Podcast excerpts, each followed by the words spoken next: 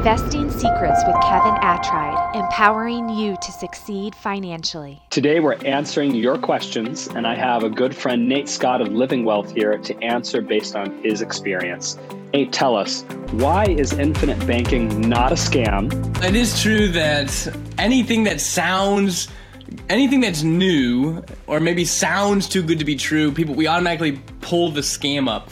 But one thing I've learned from my time in the financial world is that there's a lot of people doing things with money that I did not know existed that is way better than what I'm doing. In fact, the more time you spend with wealthy people, Kevin, the more as I'm sure you did, you're, you're opened up to a whole new world of financial strategies and opportunities that we just weren't even aware of.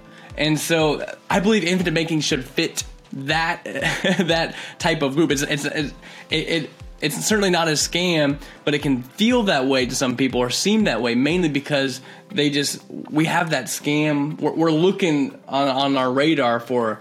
Uh, people to trick us. So why is it not a scam? It's because it's not an investment in of itself. It's not. It is simply a system. It's a strategy of how to work with money. And so a scam is typically something that uh, is presented in one way but can't fulfill what it promised. That's what a scam is. So you feel scammed when somebody makes you a promise that, hey, my product or service will do this, and then it does not do that in any way. So with infinite banking, obviously it's not a scam because we're very upfront with this is what exactly it does and it's actually the opposite of a scam considering it's guaranteed contractually by the insurance company to accomplish exactly what we say it's going to do. So it's absolutely not a scam. Uh, scams are when your expectations or what, what was promised don't actually get met. And with uh, infinite banking, it's actually impossible essentially for that to happen. So we feel very confident in it. You, you mentioned why Dave Dave Ramsey is one of those guys who thinks it's a scam. Well, everything but his own advice is a scam for Dave Ramsey. If, if, for those of you who know the Talking Head, he's the only man who has true knowledge of of the way the world works, and anything he doesn't recommend to you is a bad idea. But besides that, yeah, I mean he he he, he tries to poke holes in something, but he just put, puts out his lack of understanding of exactly what we're doing. Uh, I would say one last thought on it too, Kevin, is that many people, when they're dealing with the, many people have been burned by salespeople before, and they can consider anything in the world of insurance as just a sales environment.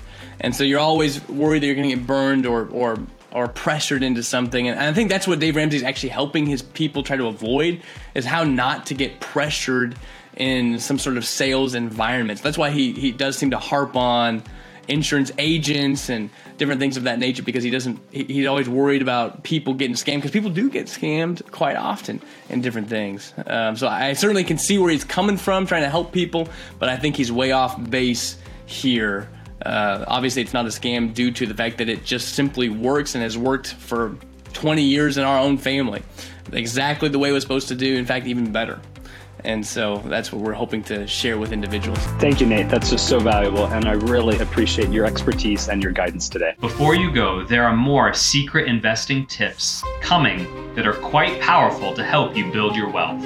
Make sure you subscribe so you don't miss anything from our seasoned experts. If you want a VIP introduction to our experts, click on the link below in addition, make sure you listen to our past episodes so that you don't miss out on a single secret. If you're ready, it's time for you to experience financial freedom. The information contained in this episode are opinions not to be used as individual guidance. As always, consult your own financial team for your investment decisions.